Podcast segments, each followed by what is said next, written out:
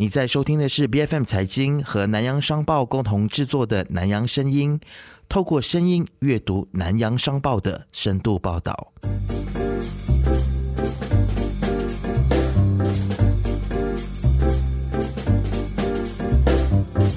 我们今天来到我们节目当中的是南洋商报的专题记者天华，Hello，你好。嗨，你好。是天华，呃，你在五月份的时候呢，在南洋商报发表了一篇专题报道，这个主题叫做“刻图仇恨战事前，从孤魂审视和平的可贵”。我很喜欢你下标或者是在这个标题上面，我觉得你的文字让我觉得非常有感触，而且我在看完你这篇文章之后也感触蛮多的，所以我就想说，一定要请天华今天来到我们的节目当中，跟我们一起来深入的聊聊这个专题。那么这篇报道呢，是从马来西亚亚庇的日本人的墓园开始说起的。在这个墓园里面呢，安葬众多的日本人当中，其实有一个很特殊的族群，叫做南洋节。那么其实，如果我们回顾历史的话，从十四世纪开始，日本人就开始往海外去聚居。那么这当中可能包括了像移民啦，还有商人、船员、劳力，甚至是像是从事性工作者的娼妓。都是在这一批日本人向南移民的这个人群当中的。那么，其实说到了这个从事性工作者的这些娼妓呢，他们有一个统称叫做南洋姐。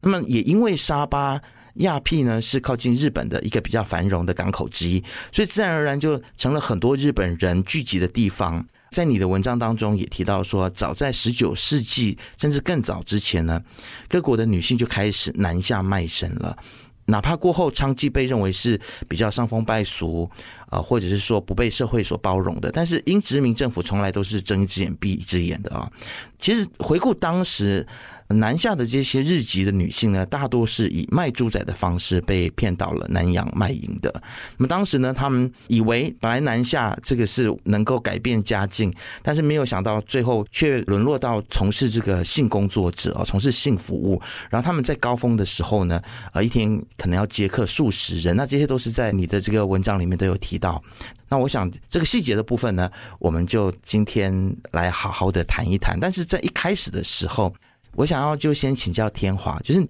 是在一个怎么样子的情况底下，你了解到了南洋姐的故事？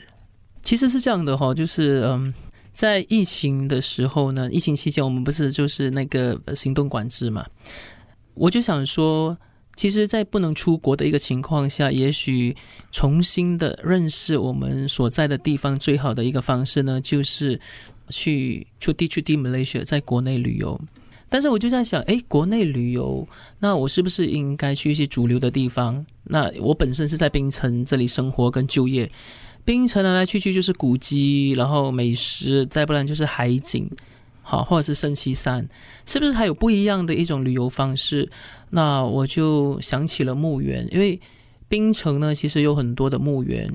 那据我的了解，至少有五六个呢是上百年，甚至是两百年以上的哈。我就在想说，能不能够从墓园重新的认识槟城这个地方？于是呢，我就联络了一些相关的朋友，其中一位是我的学姐，她就从事这个文化教育工作。他就告诉我说，有日本这个女生哈，十四岁、十五岁，甚至有的更小，十三岁就来到了槟城这里从事性工作。然后我听到的时候，当下我不怕老师告诉你，就是说当时我在电话里面跟他了解的嘛。其实听筒旁的我呢，另一端的我，听完他的故事，其实我是流泪的，而且我是一面走一面跟他聊天嘛。当我一发现自己流泪的时候呢，我马上走进个屋檐下，然后不想给人家看到我在流泪。当下的那个冲击是非常深刻，非常的让我感到意外的，所以我就觉得我一定要写这个故事。那也因为这个样子哈，我就了解到原来冰城有这一群南洋姐的存在。那这里可能也稍微的。跟槟城的朋友，或者是外地的朋友，可能能杰你也有来过槟城，也听过槟城有一条街叫做日本横街。嗯，是日本横街呢，这一个阿贤人情味了阿贤经常去日本横街找那里最好吃的粽子。那为什么叫日本横街呢？是因为当时的这些南洋姐他们在日本街卖淫，但是人数太多了，多到要站到另外一条街。占据了另外一条街，所以它叫做日本横街，这就是日本横街的由来。所以可想而知，当时是非常的鼎盛，非常的多人。那这些南洋节呢，他们最后就像你说的，就是他们卖淫嘛。那想当然尔，就是国家是不认同的。这个国家的不认同，是因为基本上日本它是一个注重荣辱的国家，它非常的注重耻文化，羞耻的耻耻文化。在这样的一个情况下，南洋姐他们是不被家人、不被国家、不被社会所接纳跟认同的，所以他们只好客死异乡，然后就选择留在槟城，选择留在马来西亚各个州属。当我知道说槟城这边的这些日本人墓园哦，它里头的南洋姐呢的墓碑是望向家乡的，因为他们希望自己能够魂归故里，哪怕自己回不去，那至少说我的墓碑是望向家乡的方向，也是一个慰藉。但是更让我感到意外的是，据说东马的全部都是背向日本。我觉得很有趣，我想了解到底发生什么样的一回事，所以才从日本的这一个墓园在冰城，我就自费的去到了东马，了解一下东马的墓园又是怎么样的一回事。了解，才延伸出今天的这个刻图秋恨的报道。是我我觉得蛮妙的一点，就是说很多人可能在思考说出 t 出 t Malaysia 会要休假的时候，可能会去看大山大水啊，或者是想夜店啊，是啊娱乐设施啊，你蛮特别的啊，你。就是在自己旅游的选择上面，然后就搭上了这样子的一个故事的一个线条，然后你还继续往下追。那我觉得这可能跟你身为一个媒体人，还有记者，你的一个职业的一个直觉性，或许跟你的个人的一些个性也是有关系。就是这个故事，它基本上它能够触动你，我觉得就。它可以说明，就是你是一个怎么样子个性的人，跟一个怎么样子个性的。糟糕，我被你看穿了。我觉得其实我们是需要有更多这样子的媒体人，就是敏感，而且是我不能讲说多愁善感，但是就是说，对于事情要，就是你容易被打动的话，你就更能够去思考说过去它是怎么样子影响我们的未来的。是不是？那我在想说，你在决定你要去做这个专题之后，你肯定也就去拜访了这些墓园。当然，因为你人就在槟城嘛，所以槟城的这个部分的话，你肯定去了。那东马的部分，在亚庇你也去了啊。这边可能对于不是马来西亚的听众，我们稍微解释一下，亚庇就是在沙巴州，对，是它的这个州首府，我们俗称叫做 KK，或者是有人叫它叫做哥打金拉巴路。对，那你到了这个亚庇的时候，你去看到这个墓园的时候，其实他给你的感觉是什么？其实那个感觉并不是那么好，因为呃，可能先让你了解一下，就是说，在亚庇的日本人墓园呢，其实还算是呃照顾的蛮好的，就是有这个篱笆，然后有铁门，然后有人进行这些维修，甚至当我在呃参观的时候呢，我发现到还有些花束。意思是代表着还有人在进行这个悼念祭拜，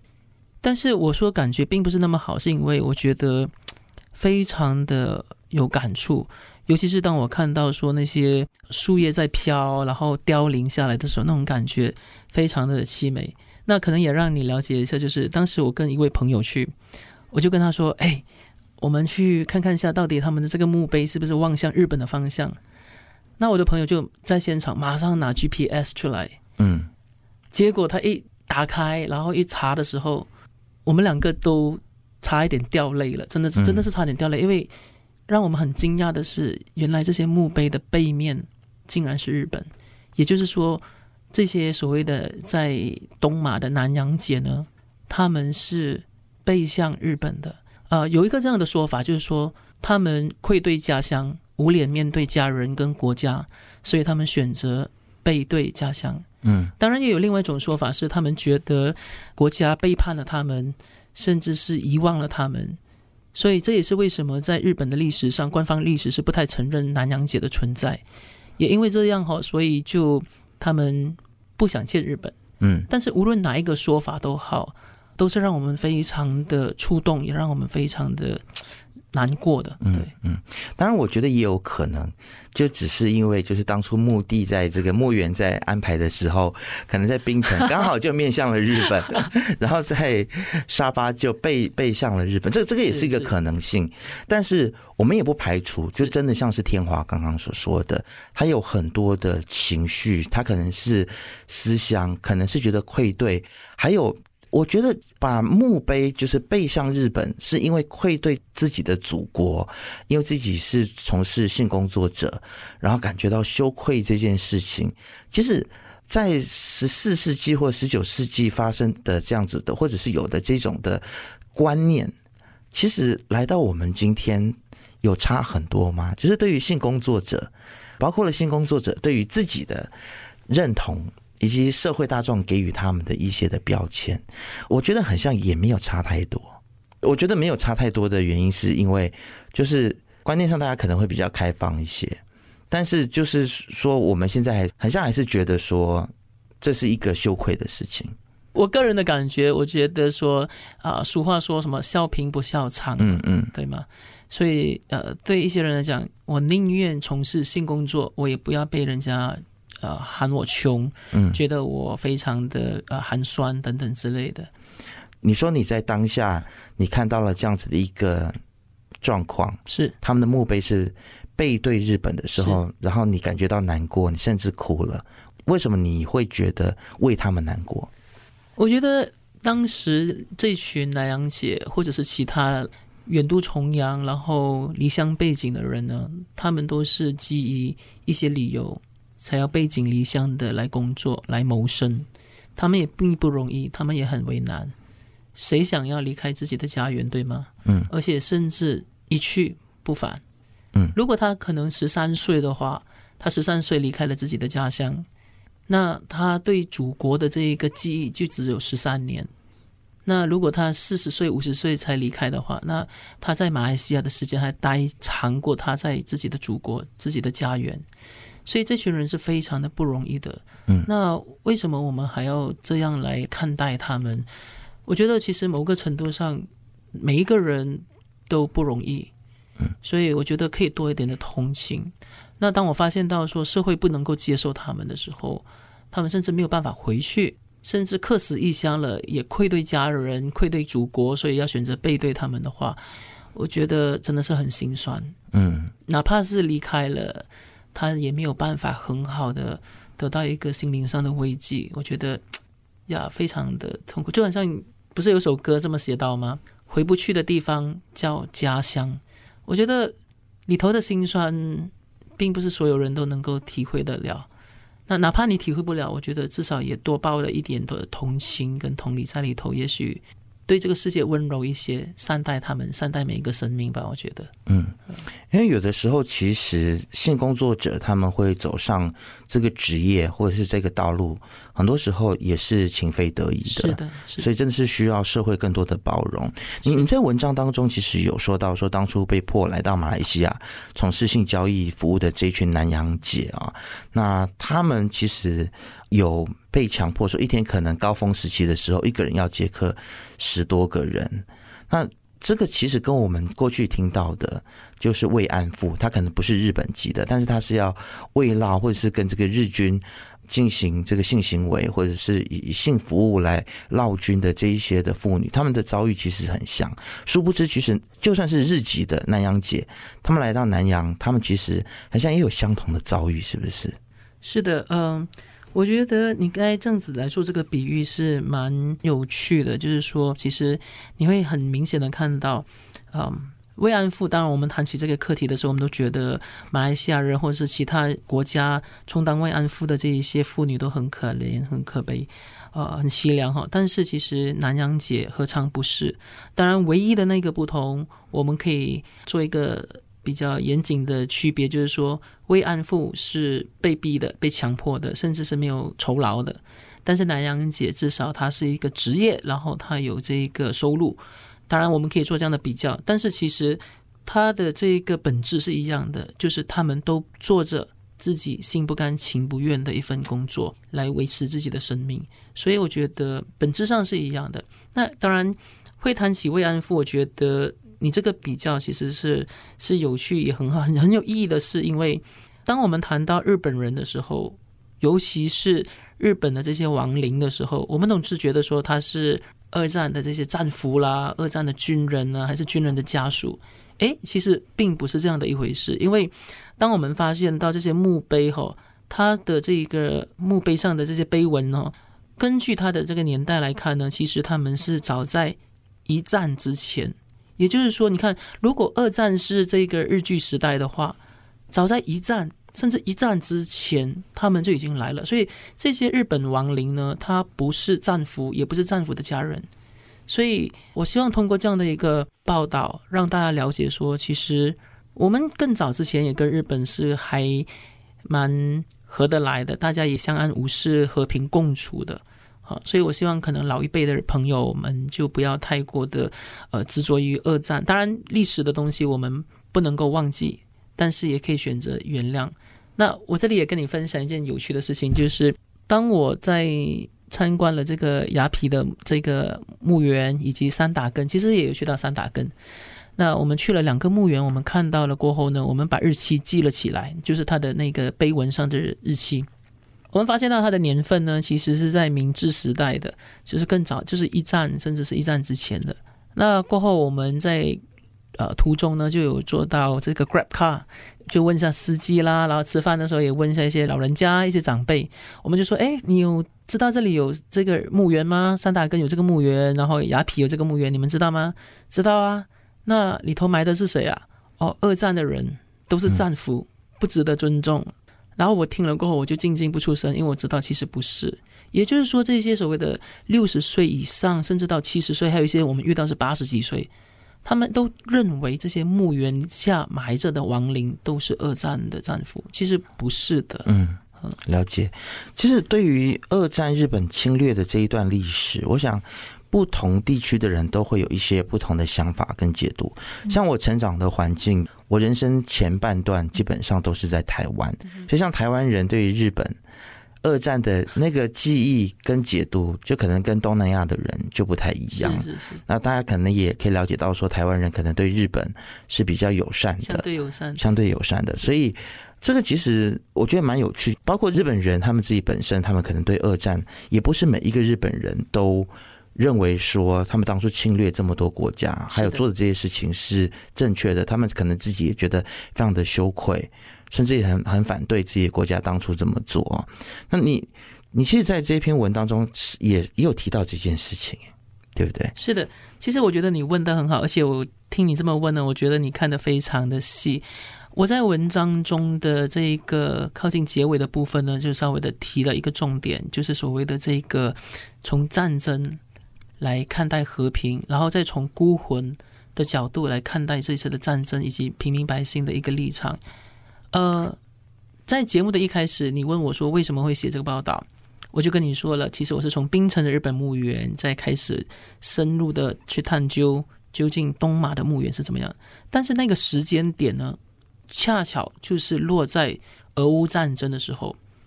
因为我发现到说，啊。这个时候才是一个很好的时间点，让我们去反思，究竟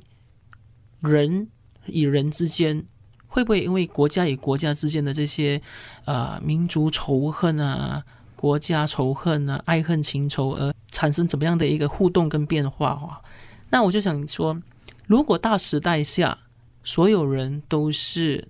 悲剧人物的话，那凭什么我们可以？不原谅某些人，嗯，或者是去仇视某一些人。那像俄乌战争里头，我们就亲眼看到了，也也看到新闻了，也看到电视上的画面。俄罗斯里头也有数千名的这个俄罗斯人上街游行示威抗议，目的呢就是他们要反战，他们也不认同普京的做法。那同样的，那如果是俄罗斯的国民都不认同这个俄罗斯的战争的话呢？那我们马来西亚人为何会因为这个日据时代而讨厌完所有的日本人呢？嗯，那如果真的是这个样子的话，我想要带出来的就是，民众与民众之间其实可以淳朴的很美丽，也可以善良的很温柔。那为什么我们要因为政治人物的一些邪恶的决定，而导致到我们？一竹竿打翻整船人，然后就开始仇视某个国家、某一个民族，然后加剧彼此之间的这个冲突跟纠纷。我觉得世界可以很美丽，我们也可以很温柔的对待它，这样子。我想很多时候我们是被教育，或是被新闻，或被政治宣传给牵着鼻子走。有的时候可能就是国家告诉你要恨谁，是是；有时候是教育，是学校里面告诉你要讨厌谁。所以，可能回到我们的教育体系里面，我们还是应该要去多一点用客观的方式看待历史，而不是去教导我们。的学生或者是我们的下一代，我们应该讨厌谁？我印象很深刻的就是在我的祖父辈，甚至可能在我这一辈里面，我有一些的堂兄弟姐妹，他们谈到日本的时候，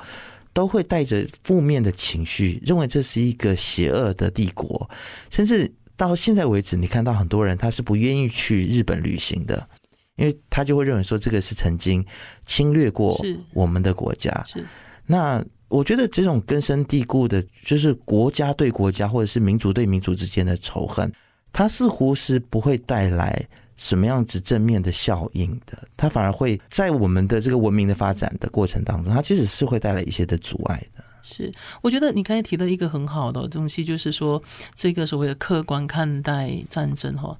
你知道吗？当我在东马收集资料的时候呢，许多当地东马的朋友，年长一辈是蛮讨厌。日本人的，但是大概可能三十岁至五十岁之间的这些中生代呢，他们其实是蛮感激日本的。我问他们为什么，他说：“哎，其实呃，他们带动了很多的经济上的发展，然后还有就是，原来我们并不晓得的是，在东马许多的街道竟然是以日本人的名字来命名的。是那为什么呢？是因为政府想要承认他们对于。”东马的一些贡献，所以我看到说战争是一回事，真的战争我们可以原谅，但是我们不能忘记，这是事实。但是我也有看到日本人也尝试想要做出一些的这一些协助发展啊、协助教育啦等等之类的贡献，这个也是我们不应该忘记的。嗯，我想稍微拉回来，对于这个性工作者南洋姐，他们自己的这个身份的认同，还有社会给他们歧视的眼光，导致他们可能连墓碑都要背向他们的祖国这件事情啊，就是说，呃，可能到现在为止，我们在社会当中，不管是对于性工作者也好，或者对于少数族群都好。可能我们还是很容易给彼此贴标签。那我常常在想说，我们要透过什么样的方式去让我们的社会更加的包容？那其实我想，可能主要的方法可能有两个，一个可能是透过教育，另外一个可能就是要透过立法。是，但我觉得立法有点危险，因为你看，在在欧美国家，他们立了很多反歧视的法案，然后导致现在的年轻一代。可能又太过政治正确的时候，也衍生了一些的问题。是，你自己怎么看这样子的状况？我是认同你的。其实我觉得，呃，立法它。它只能够起到一个主下的作用，但是根深蒂固的话呢，还是要通过这个教育来切入。当然，教育我觉得除了正规的教育之外，一些非主流的教育或是非正规的教育管道也是一种方式。比如说，朋友朋友之间的这些沟通交流，或者是呃一些文章，甚至是听。这一档节目的朋友哈，诶，以后我们听到了，我们了解到了这个事实过后，是不是以后我们可以采取更不一样的态度来面对这段过去？甚至我们也可以尝试纠正周围的朋友说：“诶，原来日本人在马来西亚的这一个底部，并不是始于日战，而是更早之前。那当时社会是大同的，然后大家是和平共处的。”好，那我们是不是可以用这样的一个角度来切入来看待每一个人？对，是我自己个人会觉得说，在教育上面去大家学习包容，这个是很重要的。如何把包容的概念带进我们的教育现场？另外一个，我觉得说，在媒体试读上面，可能也是我们非常急迫，在我们社会里面，甚至是在教育现场里面，我觉得很急迫需要的东西，因为。感觉上，如果我我们一直不断的被政府或是被媒体告诉我们该喜欢谁，该不喜欢谁的话，我就讲一个很实际的例子，就是从天华你的这篇文章里面，然后你看到说，其实，在过去的时代里面，很多人对日本人的这种因为二战然后侵略，然后有一些负面的想法，但是。当我们回过头来看日本跟马来西亚的经贸关系，你单单是从这个日商在马来西亚的投资金额，你就看到，其实日本跟马来西亚在官方是有非常密切的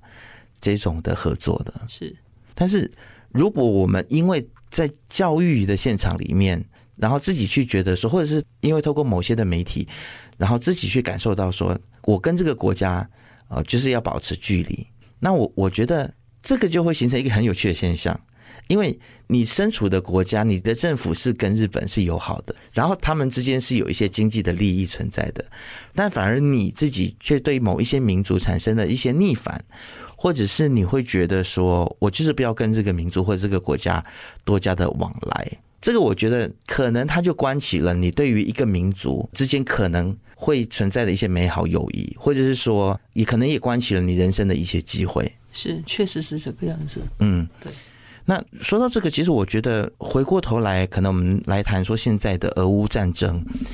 因为我们都在媒体工作，所以其实，在报道战争的时候，天华，你觉得我们身为媒体工作者，有什么部分是我们应该要特别去小心的或注意的？我必须得坦白说，就是因为我本身虽然还蛮想说要去尝试当这个战地记者，但是因为基本上我们马来西亚很少有这样的机会，所以也许我并不是能够很好的回答这个问题。但是我总觉得，我们至少能够扮演的一个角色是，我们不跟着主流的这一个论述来走。怎么说呢？因为当战争一发生的时候，其实很多的主流论述呢，都是来自官方。无论是这个入侵国还是受害国，大家的这个论述都是以官方代表为主。那是不是还有一些是我们听不到的声音？比如说，诶，俄罗斯也有人是反对普京的。那乌克兰也有人认为乌克兰的政府是做错了某些的决定等等的。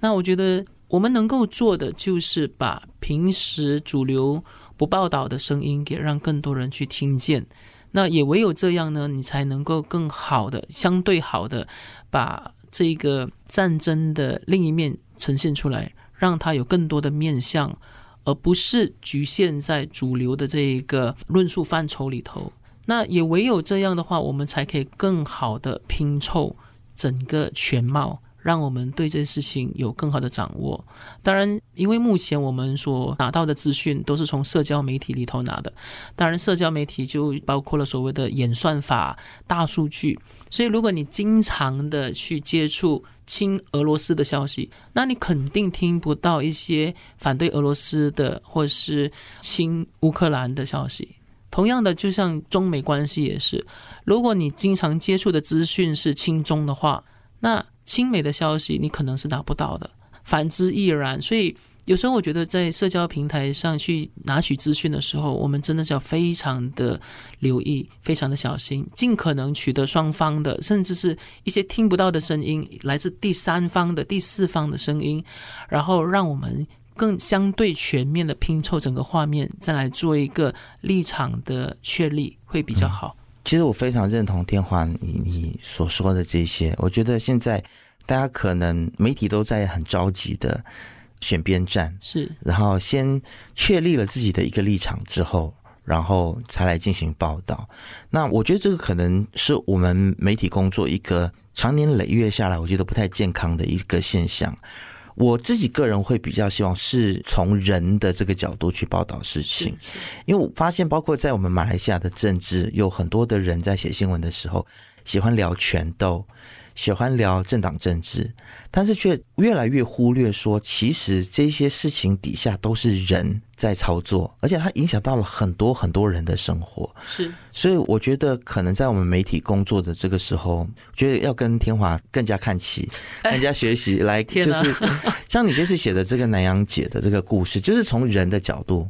去看这件事情，它是一个历史大时代背景底下。就是曾经发生的事情，你不写这篇故事，可能很多人都不晓得曾经有南洋姐的存在。学习就不敢说，因为毕竟我还有很多的前辈这。对，但我我觉得就是从人的这个角度去写故事，或者是去讲故事这件事情，我觉得天华你在这篇文章里面你发挥的淋漓尽致。谢谢谢谢。我也真的很期许我们的听众可以去来看天华的这一篇专题报道，在报纸上面，可能报纸因为是在五月初的时候就已经刊载了嘛。在网络上面，在南洋的官网上面还是看得到的。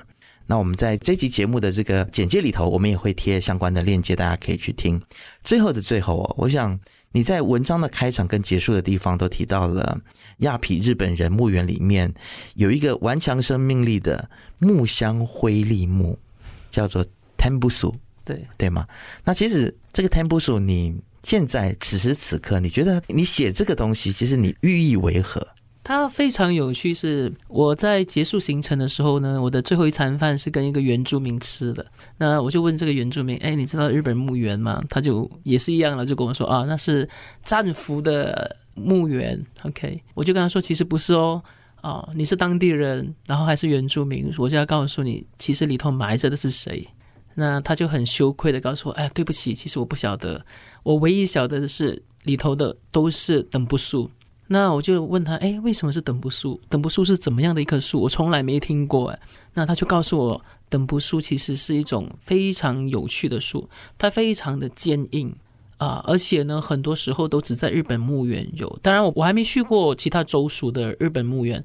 但是在东马这一块哈，所谓四个墓园呢，都是种着等不树。这种树非常的奇特，它年幼的时候呢，是长得非常的嫩，也长得非常的。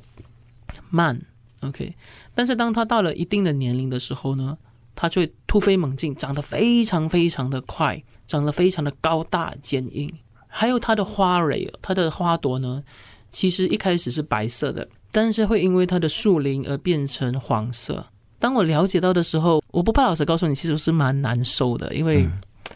那种感觉好像是。你知道吗？就是一些小朋友嘛，他是纯白无洁的一些花朵，但是他可以可能因为长大的一些洗礼、一些不开心的事情、一些不幸，导致到他不再那么的纯洁、那么的纯白。他就像那个花，而那个花就像我们的南洋姐这个样子，十二岁、十三岁就来到马来西亚，那么的纯白，那么的无邪，那么的天真淳朴。他真的以为自己是来。帮补家计，然后为国家累积一些财富，抱着美好的想象远渡重洋过来，而且从日本坐船来到东马，其实至少要好多天的时间，有些甚至可能会死在船上，死在这个路途中。那他们那么的单纯的来到马来西亚，结果却发生这样的事情哦，就很像那朵花从白变成黄，再变凋零，所以我很有感触。那你谈回它的树干哦。他从小到大呢，他小时候是长得蛮慢的，但是到了某一个年龄，他突然间就长得非常快速，非常的强硬庞大，就好像南阳姐来到这里，遭遇了一些不幸事件过后，他一夜之间长大了，一夜之间成熟了。可能这个成熟并不是他所要的，但是我就觉得说，天哪，这个等不住。让我想到南洋姐的遭遇，我其实是蛮感触的，而且非常的难过，其实是非常难过。其实我觉得天华除了难过之外，我觉得你的文字还有你的描述是蛮有力量的，而且你对于这个藤不树的这整个的描述，其实我我相信它是可以带给我们的听众一些启发的。对，那我想天华今天在节目当中这些分享，是远远超越了他在文字里面所有提及或者写到的东西。我想大家更能够。去体会到说他要带给我们的一些讯息是什么啊？如果你想要更了解天华写的这篇文章的话，再次的告告诉大家，主题叫做《刻图秋恨战事前》，从孤魂审视和平的可贵。这个文章的链接我们会贴在今天的这个里面。那么，其实天华在之前也有另外一篇文章是提到这个。冰城的日本人墓园的这篇文章，其实我也觉得也蛮值得一读的，也放在我们今天的简介当中。今天非常谢谢天华来到节目当中，谢谢，谢谢，也谢谢你给这个机会，然后希望各位听众朋友能够喜欢今天的节目。